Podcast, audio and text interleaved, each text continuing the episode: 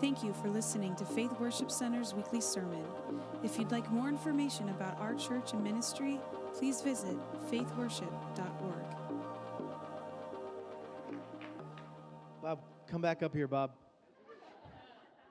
Can you guys tell that we're we're secure in our masculinity?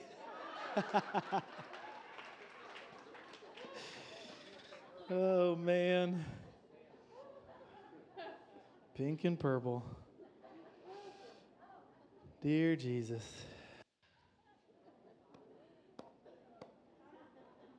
You guys good? Me too.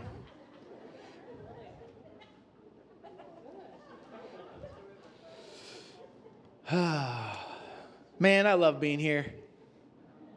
I really do. So, uh, today's going to be a little different, I think. Well, for me, it is. Um, because I have an ongoing relationship with the four of you guys, Darylyn, Lori, and Bob. Um, in many ways, this place is kind of my home. Like, I feel like we're kind of like missionaries sent out from here. I know that sounds weird. Uh, but I'm, I'm serious because there's been, I don't think there's been really many houses that have embraced kind of all of what God's given to us, Christine and I, and what God wants to do through us on the earth. And uh, I remember the first time I came here, the Lord gave me a word that this would be a place for forerunners to uh, be safe and to be accepted and all this stuff. So sometimes, do you guys, do you guys ever, you talking with someone that maybe goes to church or something, they're like, they ask you that, that question, you know, like, well, where do you go to church? And you can tell, you can tell that they're kind of making sure that you line up with what they think a Christian is, you know? Um, but the problem for, for us is that I go to church all over the place, right? Like the Lord's given us an apostolic thing where we get to go all over the world. And so that doesn't always fit into the mindset of someone that just only does church, you know, they're like, you should be at your church every Sunday, you know, and I'm like, I'm in different churches every Sunday, right? So I confess, there's been times where they're like, well, where's your home church? And instead of saying any churches in my area, because I, I go there and I preach at those churches and stuff, they're all my friends and stuff, but sometimes I've said, it's you guys.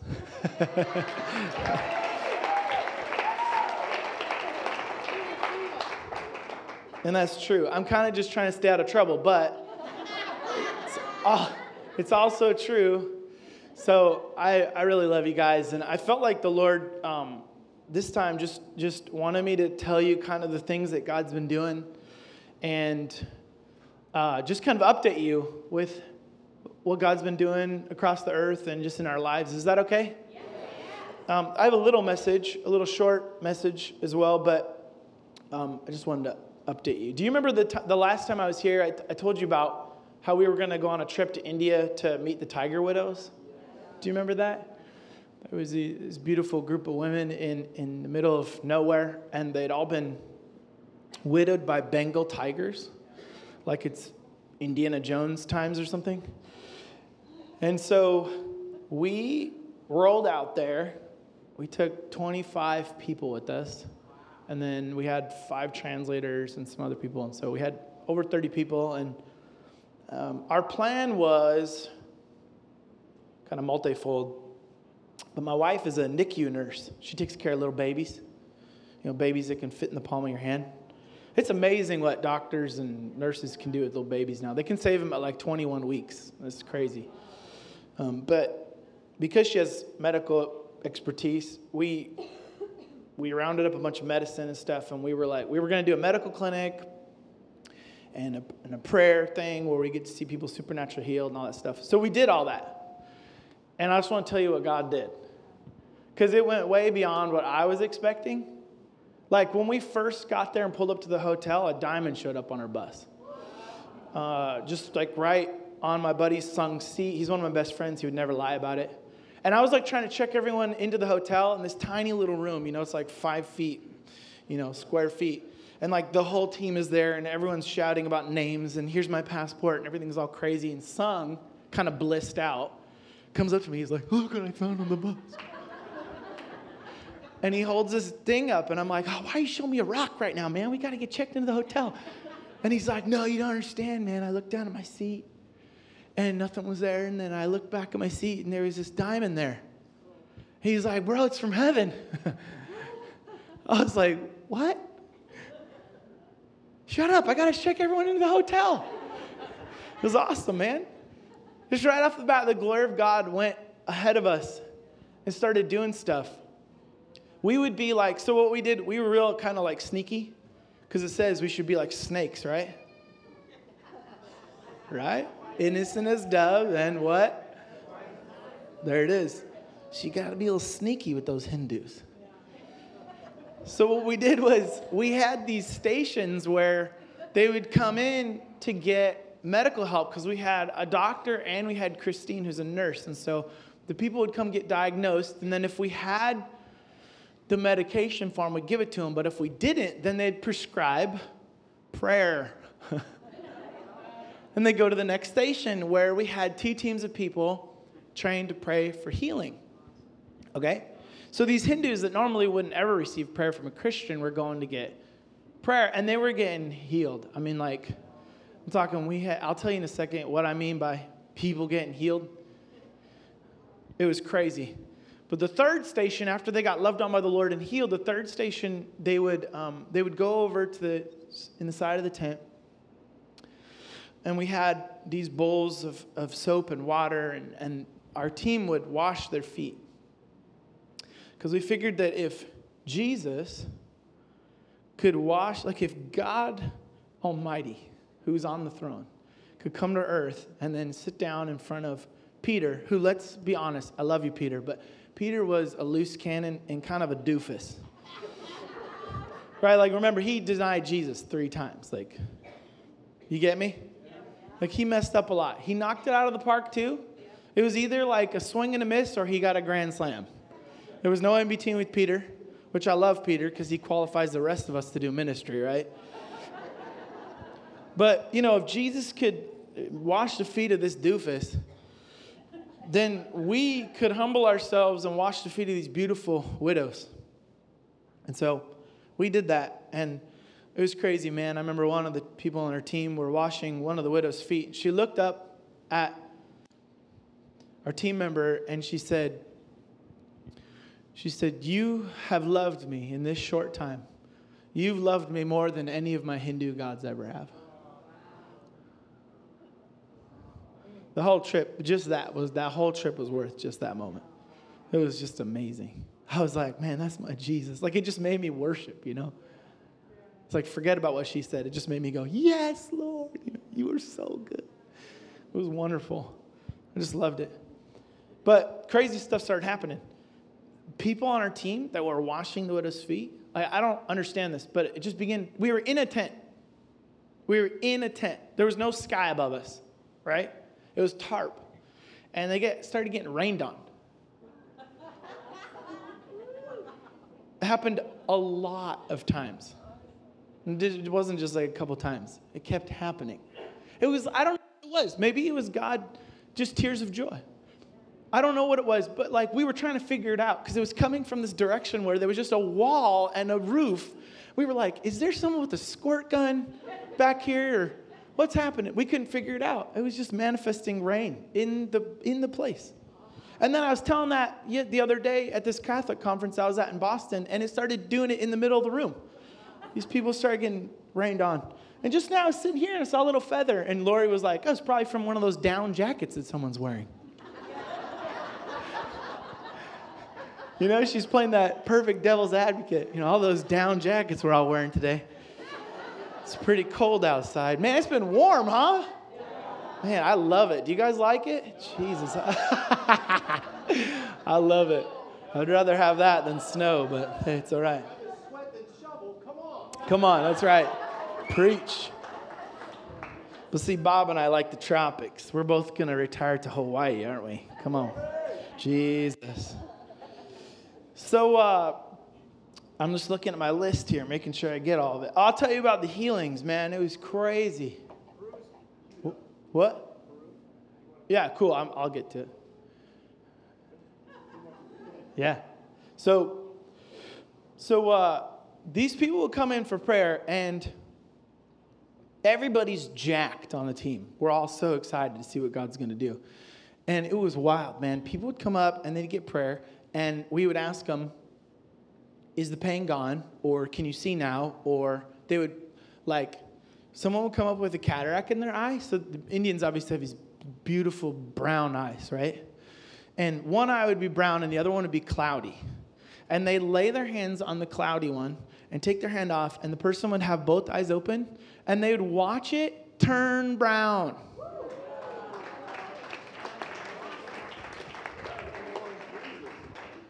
And see, because I'm, I'm, I'm the leader, I mean, if you'd seen me, you would have been like, what's Tyler doing? Because all I was doing was just like walking around, just drunk in the spirit the whole time. That's my job, right? I'm just making sure everyone's okay, but in the rest, I'm just drinking. So my, my wife's over here, it's like tons of people around her trying to get medical help. And then there's my healing teams, and I'd just walk by and they'd be like, ha ha ha, cataract just disappeared. And then I'd walk down to the foot washing people and they'd be like, it's raining on us. My team sounded like just verifiably crazy. Everyone sounded crazy. So there's just miracles happening. And, and uh, at the end of the day, the medical team came to me and they're like, that was such a hard day, man. We saw so many broken people. And then my prayer team came to me and they're like, that was such an amazing day. We saw so many people get healed, right? So I was like, all right, we need to steward the testimony better. Because the medical team like wanted to kill themselves, and the prayer team was all drunk in spirit and happy. I'm like, we stewarded this wrong. So the next day, what we did was we every time someone got healed, we have them run over and shout to all the medical people, "This is who just got healed. This is what just got happened." because they're like people are like you know there's people that are like dying coming to them and they're like oh and the people are weeping you know and they're like here's some ibuprofen you know they didn't know what to do go get prayer hurry and so they'd be doing that and then someone would run over and be like someone you know just you know someone's blind eye just opened or whatever and they'd be like oh thank god keep their head above the water you know just barely but the funny thing is by the time that messenger they were only like 40 feet apart the groups but by the time the messenger came back, there was already like three more people that had been healed. So they just turned back around and run back to the. And I was like, we need to, we need to write these down so we know what God's doing. So I was like, all right, your job is to write these down, these miracles down. She's like, okay, okay. So she begins like writing a list. I don't remember who it was. Was it you? It wasn't you.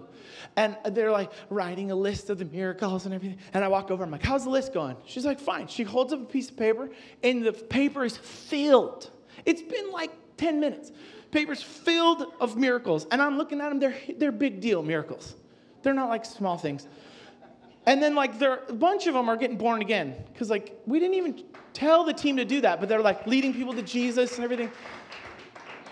So it's just happening. And, and I go, oh, this, this list is great. This is after 10 minutes. She says, yeah, it's after 10 minutes.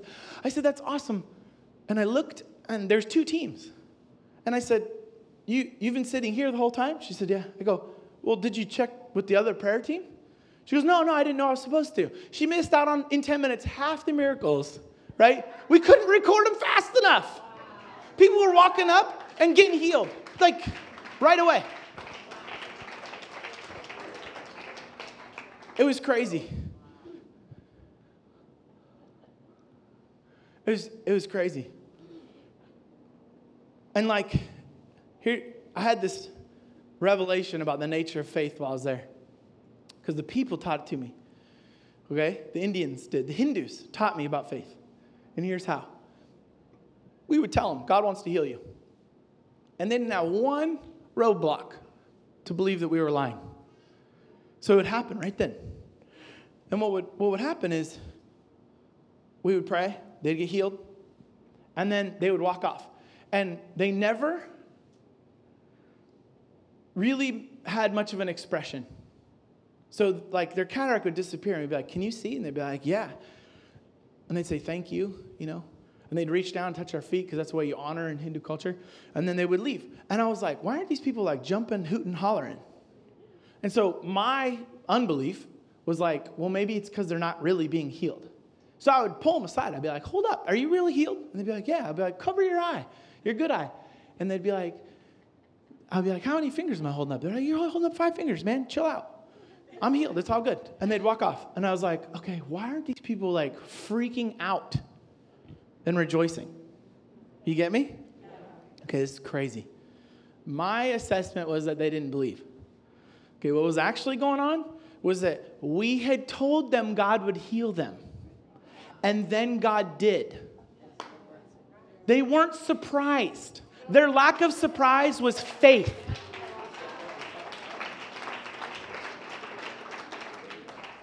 It just blew my mind. You know, and I remember the, the, the, time when my son, when he was three and a half, he raised him from the dead. And I remember I had told him prior to praying for the guy that was dead, I told him, I go, dude, Jesus wants to raise this man from the dead. Now, being a three year old, you just believe your parents. So when it happened, and I came to him just like, Joshua, this man was raised from the dead. I was all excited, you know, just freaking out. And he just goes, like, he's looking at me like I've had a, a mental break, you know? And he just goes, That's great, Daddy, and just kept playing with his toys, you know? there was no surprise for him. He expected the miracle to happen. There's something about that, you know, when when when Paul is standing before King Agrippa, and I think Acts 26, he says, Why should you consider it incredible that God would raise the dead? There's something about that where he's confronting like this surprise we have when a miracle happens. And that our surprise kind of unveils and reveals our unbelief to some degree. Do you understand? It's crazy. And these Indians weren't like that. Okay, so let me tell you more testimonies. Is that okay? Yeah. Okay. So this one is, well, we, we by the end of it, we, we ended up being able to go and go to this core group of tiger widows. And there was a lot of kind of demonic resistance to us getting out there. But at one point, the widows have been, pro- people go over there and kind of gawk at them and take videos of them and stuff, right? Do you understand? And so they're real hesitant with letting foreigners out there. And they wouldn't let us go. And at one point they said, if you if you can come and show us that you want to give to them rather than take from them, we'll let you go. These governmental leaders in the area. And so I said, Well, what do you want? What do the women want? They said, We want, we, we want blankets. We want thousands of blankets. And I was like, Done. And in my heart, I was like, There's no money for that. You know, my head. And I was like, God will do it. Because God wants us to go out there. So our team raised funds, and within like eight hours, we had like $3,000 to go buy blankets. And a truck pulled up with blankets. And we began unloading them, and the widows came okay? Tons of widows. And so we fed the widows and we, we, we did all kinds of stuff, man. We, were, we did all kinds of stuff. And they came for the blankets, right? Okay. We had like a 10 minute window to preach the gospel. That's why we came. 10 minutes. So I gave the, I gave the mic to my buddy Sung, and I said, God's, God's saying you should do it tonight. You should preach the gospel. We got one shot at this, got 10 minutes to give them the whole message and make sure they get it. You understand? He's like, Yeah. And we were drunk. I mean, you could feel there was God was there. So Sung gets up and begins preaching, and I've never, ever heard the gospel preached like this. It was the most powerful message of the gospel I've ever heard. I, I was in the back weeping uncontrollably, and not because we were with the widows and it was beautiful, but because I was getting saved again. you know? I was giving my heart back to Jesus. It was so anointed. I was like, I cannot believe that God sent his son to die for us. Like, this is amazing. We will worship him forever because of this. You know, it's just incredible. You know, the awe. You know, the true fear of the Lord, the awe, the reverence that God would do this. It was just amazing. So he says at the end, if you want to receive Jesus as your Savior, you know, not as another one of your gods, but as Jesus as your Lord and Savior, raise your hand. And all the women put up their hands. That's, you don't like that? I like that. It was good. It was real good. So then afterwards, we, we feed them all, you know. We go through and feed everybody because they don't, they don't have food. These women don't have enough food. And these are the outcasts of the outcasts, right? So we do all that. It was amazing. And then we line up to give them the blankets. Yeah? Now, a lot of these widows, they're widows, but if they don't put a dot on their forehead, which tells that they're married, okay? They put this red dot right here. If they don't put a red dot right here, men will take advantage of them. So they'll put a dot right there to protect them so these men don't take advantage of them, right? So these women, these old widows are coming through, and our team was loving on them. One of the women from our team just kept kissing them on the forehead, you know? It was the best because she kissed them so many times, I called her Rudolph by the end because on her nose, it rubbed on that dot, you know, over and over again. Her nose was just bright red. We were just kissing on them, loving on them, man. It was glorious. It was heaven on earth. Loved it. We had, I remember one point we were ministering, and these, these pastors came to me and they were like, they go, dude, they didn't say dude, but they go, there's this paralyzed woman in this village nearby. Do you want to go pray for her? I was like, yeah, let's do it. They're like, she's a Hindu. I was like, that's okay. So I gathered up some people to go with me, and we walked down the road. And we get to this little clay hut. Were you there? No, it was me and a couple others. We get to this little clay hut, and there's this woman laying there. And we begin to pray for her. And I'm telling you, in two minutes, she was moving her legs. Okay? Praise God. Come on.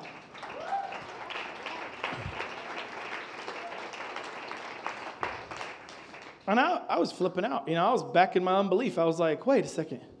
Why isn't the family freaking out? Does she do this sometimes? You know, like, is this not, is this normal? Is she really paralyzed or not? And they're like, no, she never moves her legs. And I'm like, why aren't you freaking out then? But they were all just like, kind of in shock. They were like, just looking at this paralyzed woman. And so we saw a measure of healing for her, and then at one point it just got capped off. Like I felt it stop. Does that make sense? And I felt like Holy Spirit said, There's another measure when she gets gives her life to Jesus.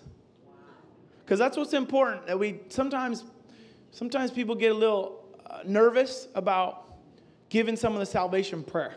Right? There's this whole like push right now in like edgy Christianity where they're like, man, Jesus never led anyone to Jesus. They never had the sinner's prayer. You get what I'm saying? Well, when you're in the middle of a village and these people are Hindus, it's real wise to give someone a decision. Because that's all that a salvation prayer is. It's like giving them a decision and because there's a new measure. Yeah. Do you get what I mean? Because yeah. we've made a formula out of the sinner's prayer. So a lot of us have kicked back on that and it's like, we don't need to do that. Jesus told us not to say, get people saved, but to make disciples. So then they don't ever want to do the sinner's prayer. And I'm like, hold up, you don't understand. Because in rural areas, even outside here, giving someone a decision, do you want to follow Jesus or not? Leading them through a prayer, dude, there's massive breakthrough on that. So she, you get me? So she's like, yes. She goes, yeah, I want to give my life to Jesus. We're like, all right. So we lead her through a prayer I have, I have the pastor with me, preach the whole gospel to her, right? And then at the end, I'm like, do a prayer. So he leads her through. And when he gets done, I said, Did you have her say Jesus is Lord? Because if you've ever worked with demons, that's important. You understand? Because they can't say it. Like it says in the Bible that it's only by the Holy Spirit that you can say Jesus is Lord. That's why I got tattooed on the inside of my lip. You understand? Well, I don't agree with tattoos, brother, especially inside your mouth. I did that at the Catholic conference. I showed them, and they were like, hmm.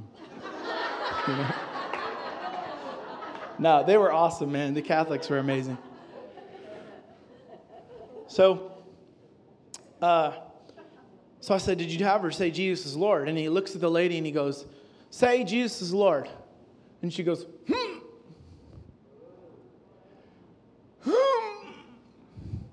Can't say it. And I was like, keep on it, man. Don't back off. Keep telling her to do it.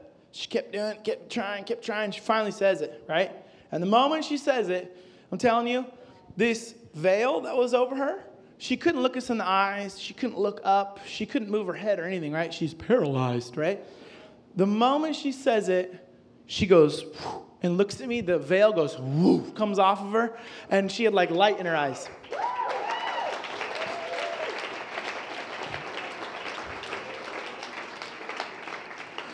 It was awesome. We prayed more. She's moving her head all around now. She's moving her arms. And I'm like, this woman's not paralyzed. I'm looking at her family. I'm like, she's not paralyzed. Want to hear something crazy? This is, this is uh, I hope this is a teaching moment because this, this was rough. She, okay, the moment she said Jesus is Lord, it was like her brain was clear. She wouldn't really talk that much prior to that moment. It was like everything in her was bound up her speech, her hearing, her body, everything was locked up by demons, right? By darkness. But the moment she said Jesus is Lord, there's so much glory and light on Jesus is Lord that it like her whole, she was probably in her 60s or 70s. Her all that darkness from all of her life went lifted up. That's how powerful Jesus is. I'm talking decades of demon worship, all of a sudden broken, right? It's amazing. It was, it was, man, I loved it. It was so good. Because there's nothing more real than that. You're in the middle of nowhere. She doesn't know who Jesus is till that moment. She's not making any of this up. Okay, so so she she does all that. And and it was the most heartbreaking thing, and it was it broke my heart. The moment the light came on, on her and her eyes open up, everything, she looks at me, she goes, When will you come back? Looked right at me. When are you coming back? There was so much hope and so much desperation. And I thought to myself, the honest answer was, I don't know. I don't even know if I can find this village again. I don't even know how we got here. And so for me, I'm like, what do I say that doesn't crush her? Because right now, her salvation is based on me. Because I'm the one that led her through all this. So I immediately, I'm like, well, pastors can come out here, you know, because that's the need of discipleship, right? She needs someone to disciple her and help her through this thing now. And I just said, don't worry, there'll be people that'll come love on you. Because, see, she's in a Hindu family. Now, if I've learned anything about healing, it's that if you don't get a renewal of the mind, you'll go right back to your diseases. Okay? So the moment she hears that I'm not coming back, I watched her just like Peter take her eyes off Jesus, and I watched her begin to sink. Do you understand? She had light. She was like, she went from being an inanimate object, I'm not joking, she was without life, to a human being. And suddenly, I'm watching it just roll back over her. And, I, and I'm going, oh, oh, oh, she needs to put her eyes back on Jesus. I can, I'm watching it happen. And I'm not even joking you, this woman that was moving her arms, her neck, and her legs, I watched her become paralyzed again right in front of my eyes. That's why we need to go preach the gospel. That's why we need to go to the nations. It's called the Great Commission. We need to be out there going for it. And these poor pastors, you know, they don't even have money to take a bus out there. These guys are so poor. And I was, I looked at the pastor. I was like, dude, he just got, you know, his wife had just left him, the kids had just left him. This pastor's broken. And I was like, dude, I don't care what problems you got in your life. She's your priority right now. You need to get out here and be with her. He was like, I'll try. Like he didn't even know what to do. And we left. That was tough. You guys all right? The, the, the point that I'm trying to make is you got to keep your eyes on Jesus. We all got to do that because if we don't, we get paralyzed again. The moment we take our eyes off Jesus, we begin to sink, just like Peter. You just got to keep your eyes on Jesus. Keep looking. All right, so that was kind of an intense story. I'm going to tell you a funner one, okay? All right, check this out. This one night, we're in a hotel. Not, not all this is going to be India, by the way, I promise. So one night, we're in a hotel. It's late at night, and I'm hanging out in my buddy's room my buddy Troy, who's a pastor in LA, he's this black Pentecostal preacher. He's amazing, okay? Troy Smith. And my buddy Sung, who's a pastor in Olympia, near where I live, okay? So, two men that I know very well and I trust. Do you understand? I'm in their room. We're just hanging out. We're not praying or anything. We're not being spiritual. We're just hanging out, talking. And a few of the women off our team come into the room. Okay? One of them's Heather. And you know Heather. She she goes here. Are you okay? Do you know who I'm talking about? The other one was this woman named Amanda. She's an amazing individual. Not sure if she's here or not. So they come in the room, they're hanging out, we're all just kind of chilling. And it gets to be about 11:30. So I'm tired. I want to go to bed. I get up and I'm like, love you guys. I'm gonna go to sleep. And I begin, I begin to walk out of the room. And as I'm leaving, I go, hey, Heather, you should tell these guys your testimony because God saved her from death, okay? So I said, You should tell these guys your testimony. She goes, All right, I'll tell my testimony. So I walk out and I go to bed. Well, this is what happens. Heather begins to Heather begins to tell her testimony, and Holy Spirit drops in the room. Are you guys okay? Holy Spirit drops in the room, and Troy gets fired up and goes over and lays hands on Amanda, right? Gives her the, the boomba. Now, the boomba knocks her out. She gets laid out in the room. Now, this is the kind of stuff we live for on our mission trips. You know, we do fire tunnels in our hotel where there's no way to get through the hotel unless you go through the fire tunnel. So the Hindus are going through, and it's fun. You get me? All right. So she gets slapped by the Holy Ghost and she goes out on the floor. And they're all having fun and everything. And, and suddenly they look down at Amanda about half an hour later and there's gold dust all over her, okay? And it's just glory, you know, they're having fun, everything. Well, it gets later and, and later. And, and finally, Heather's like, I got to go to bed. So Heather leaves, but Amanda's still knocked out on the floor. So now it's Amanda and two men in this room. All right? I hope you guys. Uh, but it's the, you know, she's knocked out. What are you to do? So they keep praying, having fun, and it's about, it's been an hour now. And they're still enjoying the Lord. And then two hours, and three hours. So now it's like around three in the morning. And Sung and Troy are tired. So they're like, what do we, what do, we do with Amanda? They were like, her room's far away, and I don't know if we can carry her all that way. So on a mission trip, they did what you don't do on mission trips, which is take that person that's knocked out, grab her by the hands, one of them. The other one grabbed the feet and they just lifted her up and put her on the couch in their room. And they're like, listen, we couldn't do this on many mission trips, but we know Tyler. He's our leader, right? And so they put her on the couch and they get into bed and go to sleep. So if you haven't figured out why this is controversial, women and men are not supposed to sleep in the same room on mission trips. Do you get me? Okay, this is the best part. Check this out.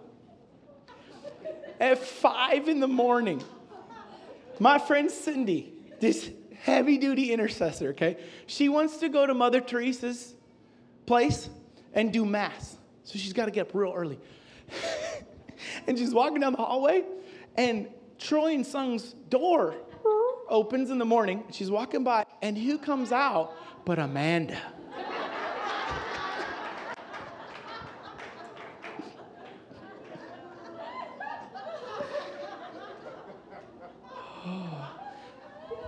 I love the problems that the glory of God creates. I like it. Come on. So bless Amanda, Lord. More Jesus. So awesome. So awesome. We're in, a, we're in a, India, and that same woman, Cindy, at one point at the very end, she gave me this. Now, you don't know what this is. But those of you guys that gone through our School of Resurrection, yeah? You, you've heard this story. You guys remember the, uh, the St. Nick story? Remember? St. Nick one time he was in an area with a famine. All right? He's in an area with a famine, and, and all, all the crops and all the, the cows and everything have died, okay? And so he's sitting there and he gets this vision, and there's this wicked innkeeper. And the innkeeper doesn't have any food to feed his guests, so he does the unthinkable and he goes out into the street and he kidnaps three boys off the street. He takes them back and he butchers them. Butchers them into pieces. He then takes their bodies and he fills up a barrel full of, of brine. And he cures their body, their bodies by throwing it in and he seals it so that he can feed this to his guests. And St. Nick sees this whole thing in a vision. Yeah, I'm talking about St. Nick, the same one that we got Santa Claus from. You get me? So St. Nick gets up from his vision and he goes into the town because he knows that God wouldn't give him a vision like that unless God wanted to do something. He goes into the town and he finds the inn in his vision. And he walks inside and he sees the guy in the vision. And he confronts him. He says, Take me to the barrel. The guy takes him down into a cellar downstairs to this large barrel that's sitting in the middle of the room. St. Nick prays over the barrel and then tells the man to open it.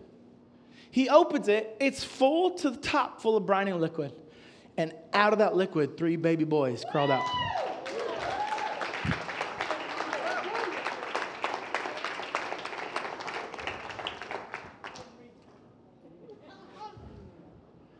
Some of you guys are like, I don't believe it. But see, the real issue here really isn't even the credibility of the story or me or whether you think I'm a liar or not, it's Jesus. Because it says that nothing's impossible with God. Now, yeah, this was documented through Catholicism for many years. I, I, know what happened. But see, our unbelief comes up with excuses, doesn't it? Now, I heard this crazy rumor. I heard that Godiva chocolate, that this, this was such a well known story, such a well known testimony. Because, you know, you hear about St. Nick, but you never hear about this. You hear about the gold coins, right? You hear about them paying off the debt of the, of the ladies so they can get married, all that stuff. You hear those stories, it's generosity. You know, you hang up your stockings during Christmas. That's where you got it, St. Nick. You get me? How many times we go on Christmas Eve, go pray over a barrel full of chopped up kids, though, right? So I heard that this was such a well known story that Godiva chocolate, Godiva chocolate, that we all know about, that during Christmas time they would put out this solid chocolate statue of St. Nick. But at his feet, in this statue, were three kids popping out of a barrel. And I was like, you gotta be joking me. There's no way. So I got on eBay and I Googled because I was like, maybe there's still the casts. Because they discontinued it. Wonder why, right? That was a joke. they discontinued the chocolate statue. And so I was like, I wonder if there's still the casts uh, of this thing. And I, I found some. At the time, we were in ministry and we were poor as all get out, right? So I couldn't buy it. And I told that testimony to a group, and Cindy, that was in India with us, was there. She got on her phone in the meeting, found it, and bought it. Now, I was a little jealous. I was like, I should have bought it, right? I never mentioned that jealousy to Cindy. And in, and in India, dude, she came up to me. She goes, You know what? I want you to have this. Dude, it's got it's got the number and everything from the company of its cast number and everything. I wanted to pass it around, let you guys see it. It's super cool. Look at the little kids coming out of there. Our God is a God that likes to restore children. He loves to restore life. He raises the dead. It doesn't matter how far gone someone is. It doesn't matter if they've been embalmed. It doesn't matter if they're missing their organs. Yeah? It doesn't matter because what? All things are possible with God. He's the God that created the universe. He made man from dust to begin with. See, we come up with all these reasons as to why the dead can't be raised. Well, if they're embalmed, brother, I'm not really sure what we're going to do. Well, if they're missing their liver, I mean, what, what, what, we could get liver from someone else. I don't know what we're going to. Like God creates. That's why I love dead raising. It's not just healing. It's a creative miracle where God's actually creating, and then He takes the same breath that He breathed into that dirt and He breathes it over a dead body, and that person comes to life, man. I'm telling you, check this out. Um, one month ago, one month ago, okay, wait, let me back up. Let me back up. For about a decade or more, we've been praying for the dead. And we've had some breakthroughs, it's been good. We do trainings and stuff. Actually, we did a training here, and after the training, there's six people that got raised from the dead. That's good. I think that's good fruit. So, so uh, we've been doing that for a long time, and it's hard. Honestly, the hardest part is dealing with the church. But I'll tell you what, I love the church. Even if the church hates me at points, I love the church. So, we've been doing that for a while. But see, our focus has been to train other people. It's not just for Tyler to go pray for the dead. I believe that Romans 8 says that the same spirit that lived, that, sorry, the same spirit that raised Christ from the dead lives within not just me, but did you hear me? Okay, let's try it again. The same spirit that raised Christ from the dead lives within. Come on, that's right. Jesus. So we've really focused on training. Now, here's the cool thing about training people is if you train people, they'll go do miracles. So my family and I are in Hawaii. A month ago, we were in Hawaii, and I'm just loving on my kids. For 25 days straight, someone gave us their $4 million house so we could stay there. And we're out. I know, we were suffering for Jesus, I know. But we're out there, man. We're, we're at Waimanalo Beach. We're just hanging out in the waves. Man, my kids are laughing. I'm holding my babies. It's amazing. My wife's a fox. She's there in the swimsuit. It's good. Everything about it was good. It was, everything about it was of God, right? And I get this text Tyler, I need to talk to you. It's our DRT lead down in te- Dallas, okay? We have teams now all over the place because we've done these trainings, right? She said, I need to talk to you. I'm like, all right, Margie, what's up? I'm on vacation. I'm not on a 40 day fast. You get me? I'm not striving anymore. I'm not trying to make the miracles happen. I'm at a beach. But because I've trusted the body of Christ, I can go on vacation and the miracles continue. Margie tells me, Yeah, I just raised the dead.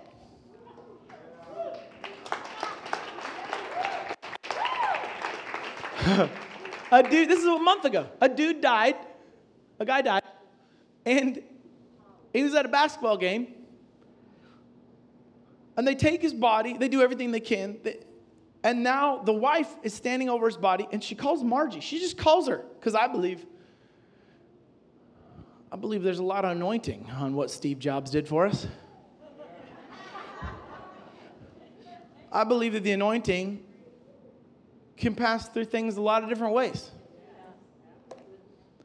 So she gets on the phone and she's like, My husband's dead. And, and Margie just begins to pray. And dude, as she's praying, this guy begins to breathe, raised from the dead. Come on.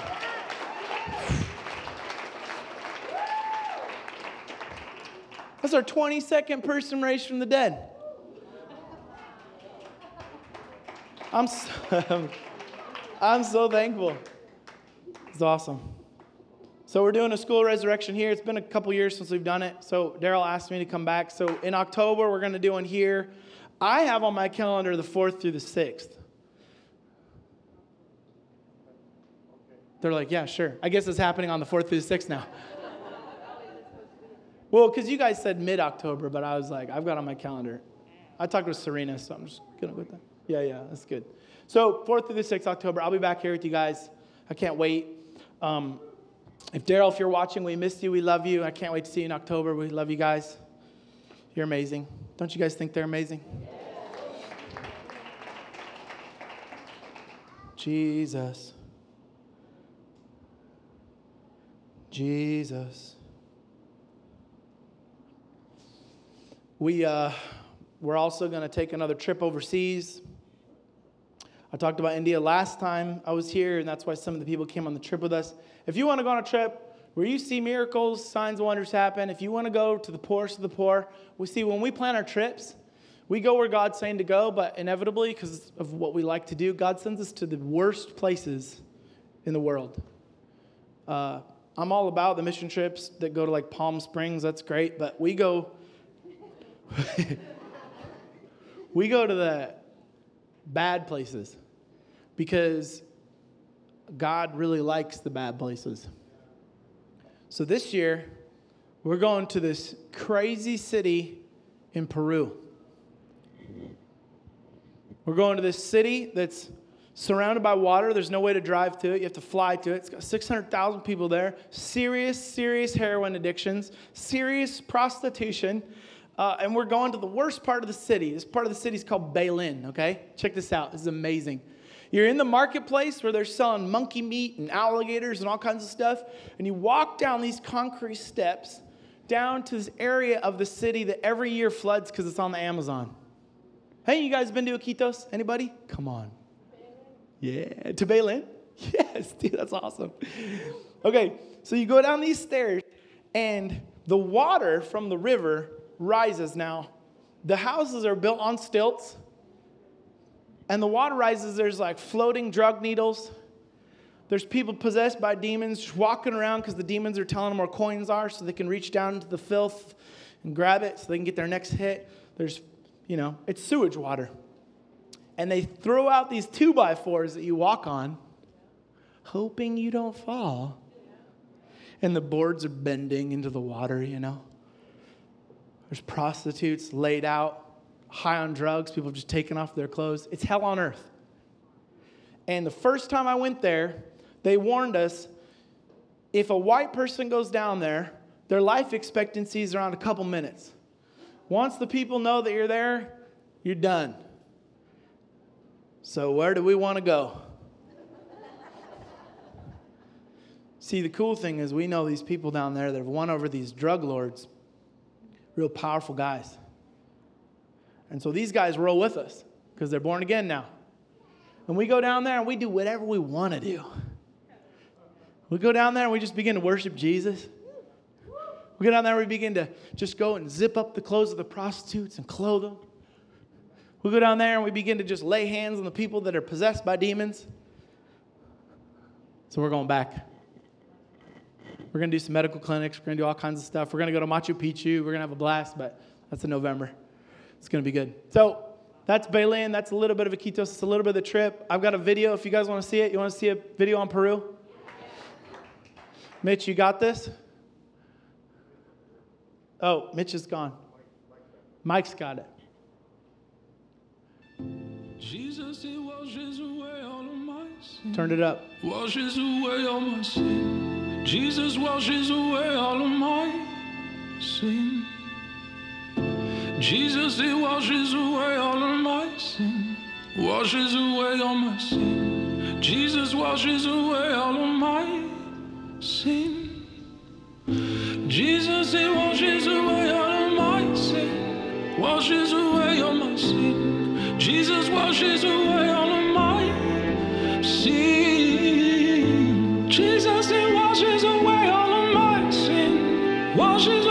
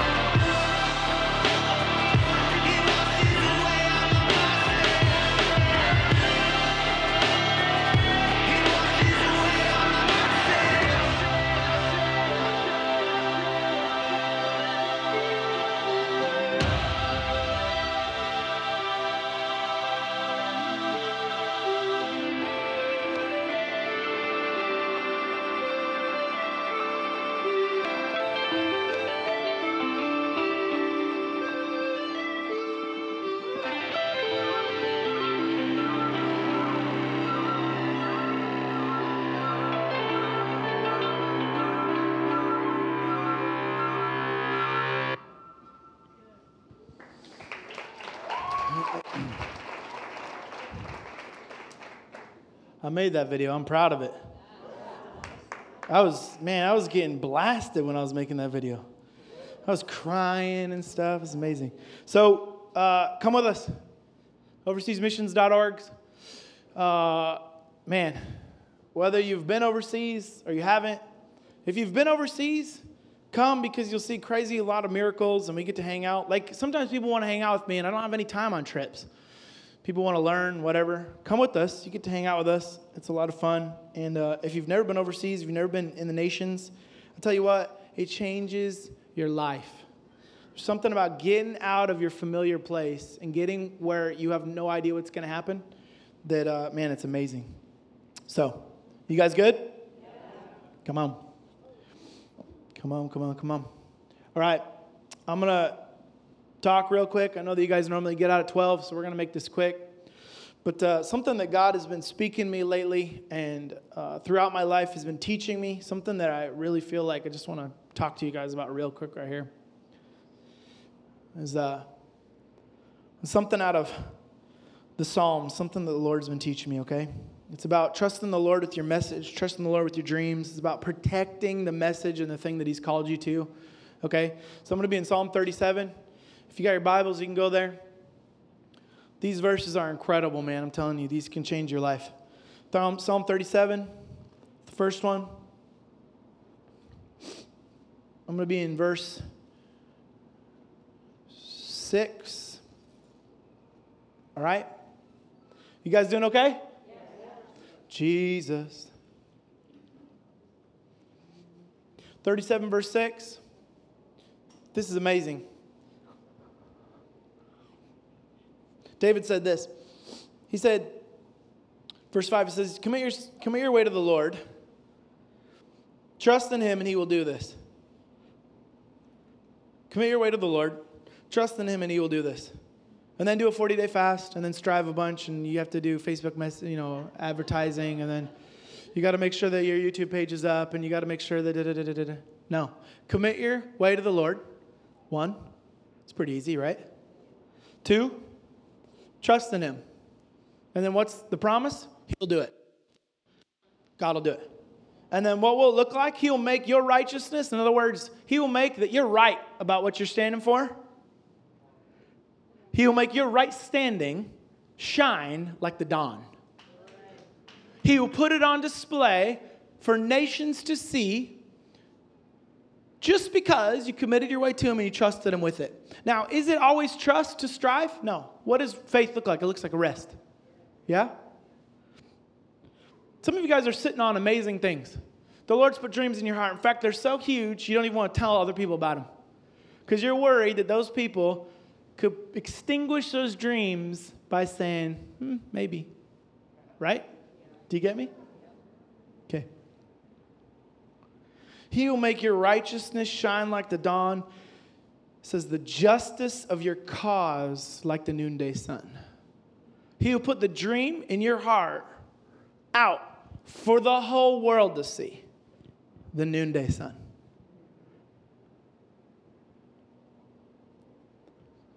Psalm 57. This is going to start to make sense to you in a little bit. Psalm 57.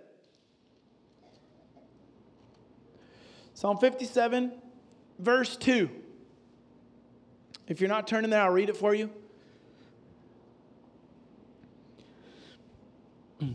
David again. Odd. David said, I cry out to God Most High, to God who fulfills his purpose for me. You were born with a purpose. I'm talking a unique way to change the world. Now, for you guys, you know some of the things that I was born for because I've talked about it, right? Dead raising, immortality. You understand? A crowd to God Most High who fulfills his purposes for me. Do you, under, do you understand what that's saying? The NASB says like this I cry out to God Most High who accomplishes all things for me. See, in a culture where we're told that we got to do, do, do, do, do in order for people to see what God's doing in us. The Bible says that He'll accomplish it for you. The, the, the Amplified says that I cry out to God's Most High who performs on my behalf and then he rewards me for it. See, like, I'm no longer into the gospel of striving. Like, I believe that it's finished. So, what that means is that I get to partake of the Sabbath rest. That Jesus is the Sabbath and I rest in him. Like, cause see, I've done, I've done it. I've done the striving. I've tried to grow things. I've tried to get more influence, all that stuff. It doesn't work. And then suddenly, if I rest, God puts me in situations where the message goes forth in ways that I could have never done on my own.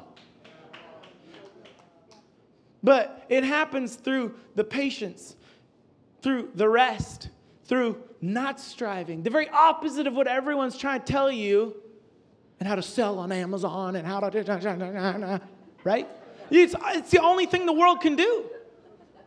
It's the people of God that don't need to flip out and they can just rest that God's got it. I'm like, dude, it was your message to begin with. You gave this to me. I didn't come up with immortality, you did. So if you want it to go forth, you need to take care of it. I'm done trying. Do you get it? Have you guys ever been there? I'm done trying, dude. Like I've tried and I've brainstormed as much as I can and I've paid for those courses and I've done this and that and it's not working, so it's up to you.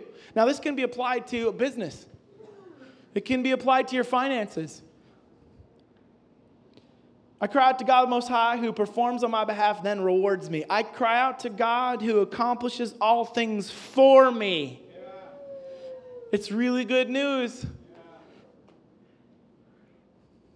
There's another one. I'm going to read another one. It's, it's, the same, it's the same thing. It's 137. Psalm 137. I, I went through about two years where every day this is the only thing the Lord would say to me. He'd tell me other things too, but the consistent thing was he would erase my memory that I'd read those verses before.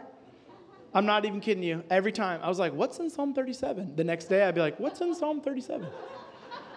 And then the next day, I'd like, I don't remember what's in Psalm 57. Why is the Holy Spirit t- talking to me about Psalm 57? And then the next day, I'd be like, what's in Psalm 137? Because he keeps saying 137. So 137, it says, the Lord, verse 8, the Lord will fulfill his purpose for me.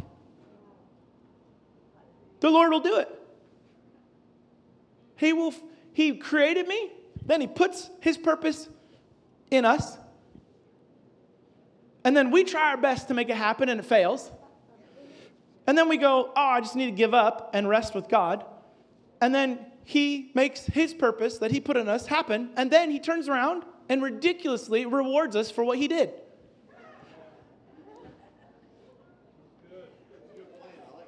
Woo!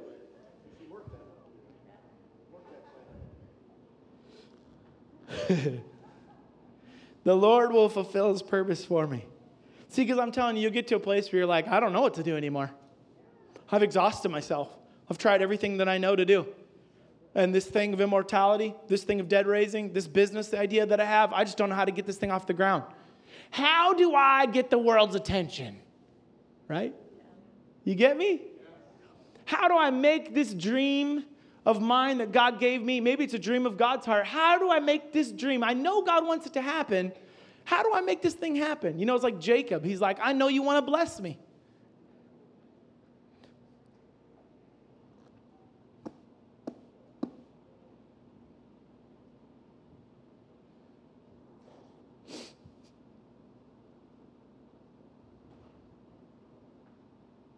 So, that's what I've been sitting in. And resting in. And I'm telling you what, man, he's had to call me back to it. Like, I'm not even kidding you. Over three years, he's probably called me back to it 30 times. Because I just keep trying to do it on my own. Keep trying to do it on my own. Let's put out another podcast. Maybe it's the next Facebook Live video that I can do.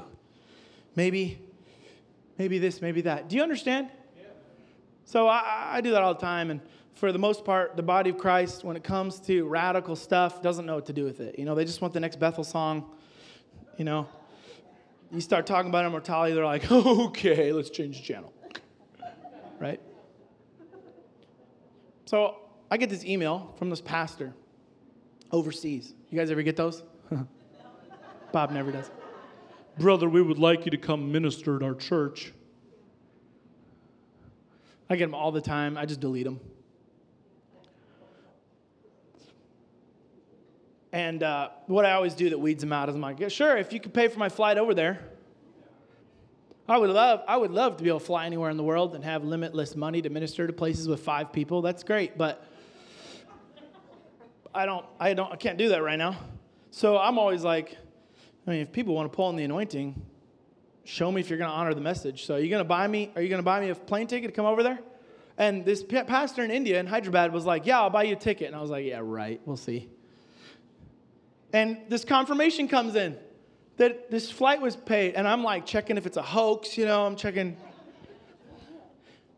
what is this, you know? So I show up at the airport, we'll see if it's real. And I get on the plane, I'm like, oh my gosh, it worked.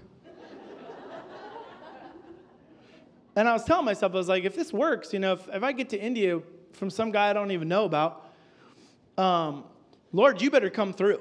Because these guys put out $1,200, an Indian guy, put out $1,200 to have me come. Like, they have already invested, they put a huge investment into the kingdom. And, like, whew, you better work through me. Because these guys are pulling on heaven. So I get there, and this guy's put together this conference. There's only about 300 people there, but that's, that's good. And he's like, I want you to talk about resurrection and immortality. And I'm like, sure. So I do it. That's great. It went really well. It was awesome. And at the end of it, he said, There's this pastor that wants you to come preach at his church. And I'm like, I don't know. I don't know this pastor. And I said, What do you think? to this guy that's now become my buddy. Right? His pastor. And he's like, I think you should do it. He didn't tell me anything about it. I said, All right.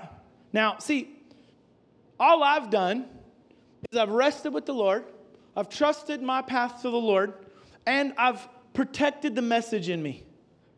Now, what do I mean by that? Man, I hope that I can communicate this succinctly you got to protect the dream inside of you. You got to protect it sometimes from people around you.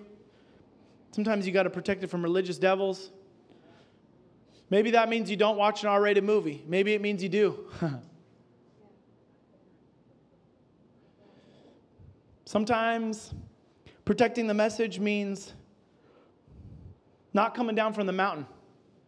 Like Moses, he stayed on the mountain. For David Hogan, protecting the message was not writing a book. Do you get what I'm saying? It's different for everybody. I tried to write down some examples of what it looks like to protect it. David, for David to protect the dream and the message in his heart, the dream was he, the Lord anointed me to be king, and it's not happening. Do you understand? For him, it looked like strengthening himself in the Lord. It didn't look like getting prayer for someone else or finding a prophet. He had to go be alone to protect the message, to protect the anointing. See, you have something precious in you that needs to be protected. And too many times, people submit themselves to worldly thinking or worldly things or friends that don't value them, and they trash the message out of the desire to be loved on by people or needed or whatever. Do you understand? Okay, so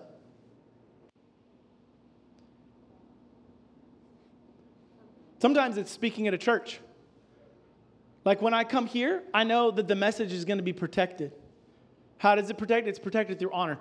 There's times where I turn down speaking engagements because I know that the people there, it won't just not do any good to them, but it'll be a compromise to my own heart to go there because they don't value the message that's in me. So I have to protect what's in me and not go.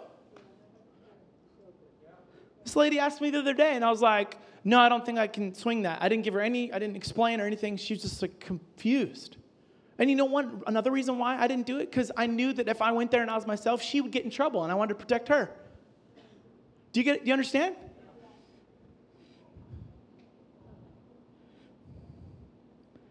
It's knowing, like, it's also being self aware and knowing your weaknesses. See, my weakness is being around religious people that worship the scriptures rather than Jesus. I won't hang out with those people. I don't hang out with people that read John MacArthur. I'm sorry. Because it's not because I don't like John MacArthur or anything like that. It's because the mindset that they're carrying, I know I'm susceptible to it. And I have to stay in the spirit. I have to protect the message. I don't even have a problem with what they're into. That's their thing. But for me, it's poison, and I can't submit my heart to that way of thinking. And I know that the moment I'm myself, they will get mad at me. Can't do it. See, because we think of uh, you got to protect the anointing, you got to protect uh, the message, you got to protect. Uh, we think of it in terms of like you shouldn't sin, and that's true, you shouldn't sin, but it goes way further than that. There's temptations every day for you to compromise the message, and has nothing to do with watering anything down. It has to do with what you allow into your heart, who you allow yourself to hang out with, right? Like I'm super picky about who I hang out with. And it's not because I don't love everybody. I like a lot of people, but I don't hang out with everybody. Why? Because I have a great purpose in life, and I'm going to protect it. And I'll choose it. I'll choose it even at my own expense. In other words, maybe I want to hang out with somebody. Maybe I'm lonely, but maybe they don't acknowledge or care about what my heart ultimately beats for. So I will starve myself of that relationship to protect the message, to protect the anointing. And it's tough, man, because there's times where you got family, you know, and there's people in your family that think you're crazy. You know, they don't value what God's put in you. And so I'll be honest, they only get parts of me. Because I will put on hold, I will put muted their family. So you got to love them, right? You got to be around them. So I'll put those things on hold so that I can love them and they don't manifest a demon on me. And I'll love them like crazy. Probably never even bring up God around them. You get me? And if they just let go of their demons, they could experience a whole new realm in God that I'm carrying, but that's up to them. It's okay. They'll get it. You understand?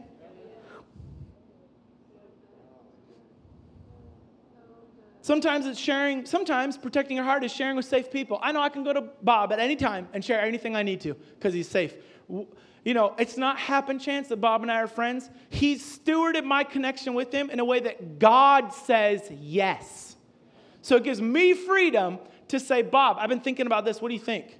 Because I can't go to most people in my life and do that. Like when I say I'm friends with Bob, I don't choose to be friends with many people in the world because they're not safe to be trusted with what he's given me. Because, see, I know that what he's given me can change the world. And so, because I care about people, I'll protect the message because the world needs Jesus.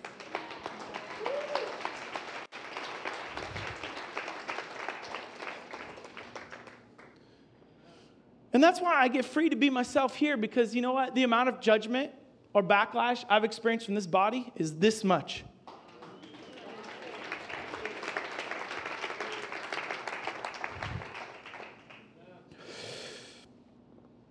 So sometimes protecting the message, protecting the anointing, protecting the dreams in your heart, sometimes it's sharing with safe people what the dreams are. But most of the time, it's not sharing with anybody. Most of the time, it's going to God about it and being like, hey, when are you going to make this happen, man? When, when are you going to make yourself known? When are you going to make your glory shine like the noonday sun? When are you going to show off? Because, Lord, I don't know if anyone else is carrying this thing, and I got to be faithful. Because if, if this dies off of me, I don't know who's going to pick it up. Do you get me? So, you know, I've been preaching this thing on immortality for a long time, and it's hard. A lot of times, at best, people are like, well, I don't know what I think of that, but it's kind of interesting. Like, that's why when Lynn was like, You got to come back and teach us more about immortality, I was like, Come on, Holy Ghost. Because it's so rare.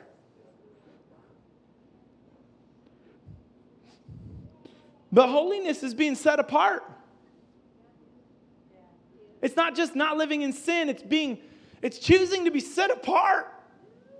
Jesus went off to lonely places. Prophets lived in the desert. They bugs. Why? because they had to protect what God put in them. John wasn't eating steaks, man, he's eating bugs.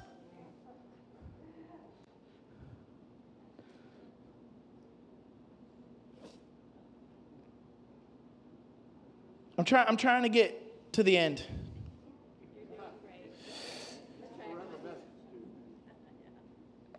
Okay. So I pray these verses over me all the time. I'm like, you're going to fulfill your purposes because I sure can't. I'm not the marketing superhero that people need, right? I'm not the salesman that it's clear you got to be if you're going to do all this stuff. So this conference happens in India, and my buddy says, Yeah, I think you should go preach at this guy's church. And see, I got, I got a little bit of release because I got to speak a little bit to Indians about immortality. And he's like, Yeah, go to this church and talk to the pastor, see what he wants you to do. I'm like, Okay. Now, I had no idea what was about to happen. We pull up to this, I guess you could call it a building. I couldn't see the end of the building. I couldn't, it was too big on the horizon to see all of it. And I was like, where are we? What are, where are we at? And the door opens, and there's men there that don't look nice. They're like this. And my buddy goes, That's your security guards. And I'm like, What is happening right now? What are we, what are we doing? And these guys escort me through these mazes, and I can hear all this noise somewhere, and all these mazes, and all of a sudden, they just kick me out onto this stage. It's as big as this room. The stage alone had like 15 air conditioners on it that were all about this big and I don't, I don't even understand the stage. I don't understand anything. No one's prompted me for this. No one's prepared me. I don't even know what I'm preaching on. And I look out, and there's four to 5,000 people out in front of me. And I'm like, why am I here? Bill Johnson should be here, but not me. What's going on? And the pastor comes up, and he's like, hey, why don't you preach about resurrection? And I'm like, all right. So I start preaching about resurrection. It's good. And then there's another service right after that. And he's like, hey, this time, I think you should preach on immortality. And I'm like, okay, let's sit down for a sec. What did you say? He goes, I think you should preach on immortality. And I'm like, oh, no. There's 4,000 people out there. It's a con- that's a controversial message. He's like, I know, but God brought you here for a reason I think you should preach on immortality. He will accomplish his purposes for you. He will do it. I'm like, okay. I've got this pastor's blessing. They've got a mega church. So I preach on immortality. That night, he, he takes me out to dinner, and I find out this dude is a baller. This pastor He's amazing. He regularly will have people jump up and try to kill him during his services. That's why I have a security team. The week before, he'd baptized 10,000 Muslims and Hindus. And here's little old me and I'm like, 2 Timothy 1.10 says that Jesus unveiled, revealed to us light and immortality through the gospel. I, this, guy is a, this guy's a superhero in the faith. And I'm up there, little Tyler, preaching immortality. Why? Because when it's supposed to happen, it will. Because you've trusted the Lord with the dreams, with the vision. So, okay, I preached that, that, that second time that night. And he takes me out and he looks me in the eyes and he says, These are things God's done through our ministry. He's telling me numbers and different things that are just amazing, right? And then he looks at me, and he says, Tonight, God changed my life through this message. Check this out. He goes, In 1994, the Lord spoke to me that I needed to talk to the body of Christ in India, because he has massive influence. I need to talk to the body of Christ in India about immortality. And he goes, I disobeyed the Lord. He goes, I, I knew it was too controversial. I thought I'd lose my church if I did it, so I didn't do it. And he goes, Tonight, Holy Spirit convicted me that this is the message we have to forerun in India.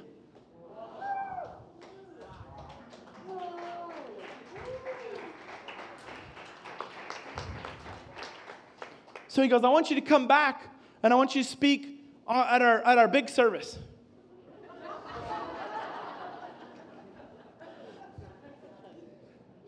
And he goes, But I think maybe this time we don't do immortality, we, we do other, some other stuff. I go, Okay, that's fine. I'll do whatever you want me to do.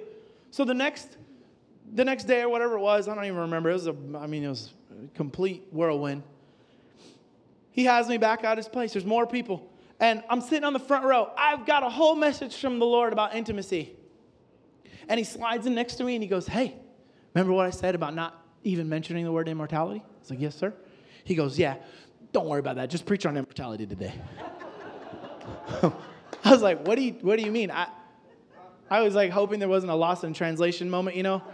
So I was like, Wait, you want me to talk about immortality? Because I've got a whole message on intimacy. I'm arguing with this dude that's like a superhero in the faith. It's like Bill Johnson, but in India. And I'm like, no, no, no, you told me not to do this, remember? And he's like, I know what I said. And I'm like, okay, but you want me to do it now? And he's like, yeah, yeah, yeah. Do it, but preach it harder. I was like, I don't think you know what you're asking. I go, I come off real hard sometimes. Like, I, I swing the hammer. And he's like, swing that hammer. Okay, so I got up there, man. I preached my heart out in immortality, man. I mean, I was like just going for it. The people loved it. He never, he's such, he's like kind of, you know, he's, he's basically famous. So if he even tries to go out for tea or coffee or anything, there's like a line of people that go out into the road for prayer, and he can't go out in public, right? And but he has me to his house, which doesn't happen. And he just shared to me, he's like, listen, we got to do this thing. We got to preach the message. We got to be faithful to it. We got to protect the message. We got to protect what God's put in us. Because at the right place and time, the Lord, not for your sake, but for His, will exalt you. Do you, do you understand? He will exalt you in due time so that the thing that He's birthed in you can come to fruition and be given to the body of Christ. Amen? All right, stand up. You don't have to stand up, Amanda. More. Shagga, dagga. More. I want to pray over you guys after this, but I just want to do a quick prayer over all of you right now. Just put your hands out. We're going to pray. I want to pray over you something, okay?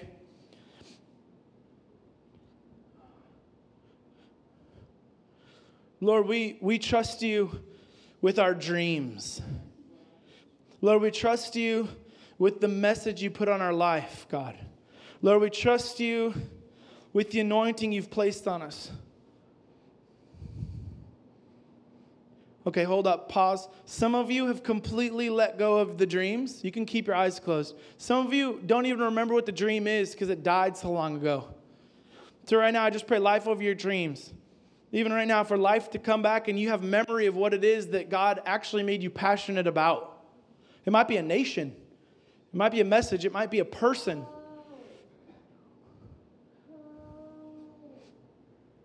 But I just feel like right now, right now, the Lord's going to resurrect some dreams that have died, okay? But for the rest of you, Lord, we trust you with our dreams. With, it could be finances, you guys. It can be stuff for your family. It can be things you dream about doing in your house. It doesn't have to be super spiritual. Maybe someday you want to drive a new car. Praise God. Lord, the dreams, the material dreams, the spiritual dreams, the physical dreams we have about our bodies, Lord. We trust you. Lord, we thank you that you will bring a breakthrough.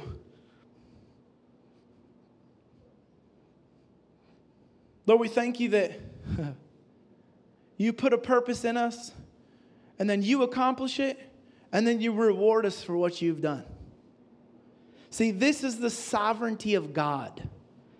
This is what it looks like.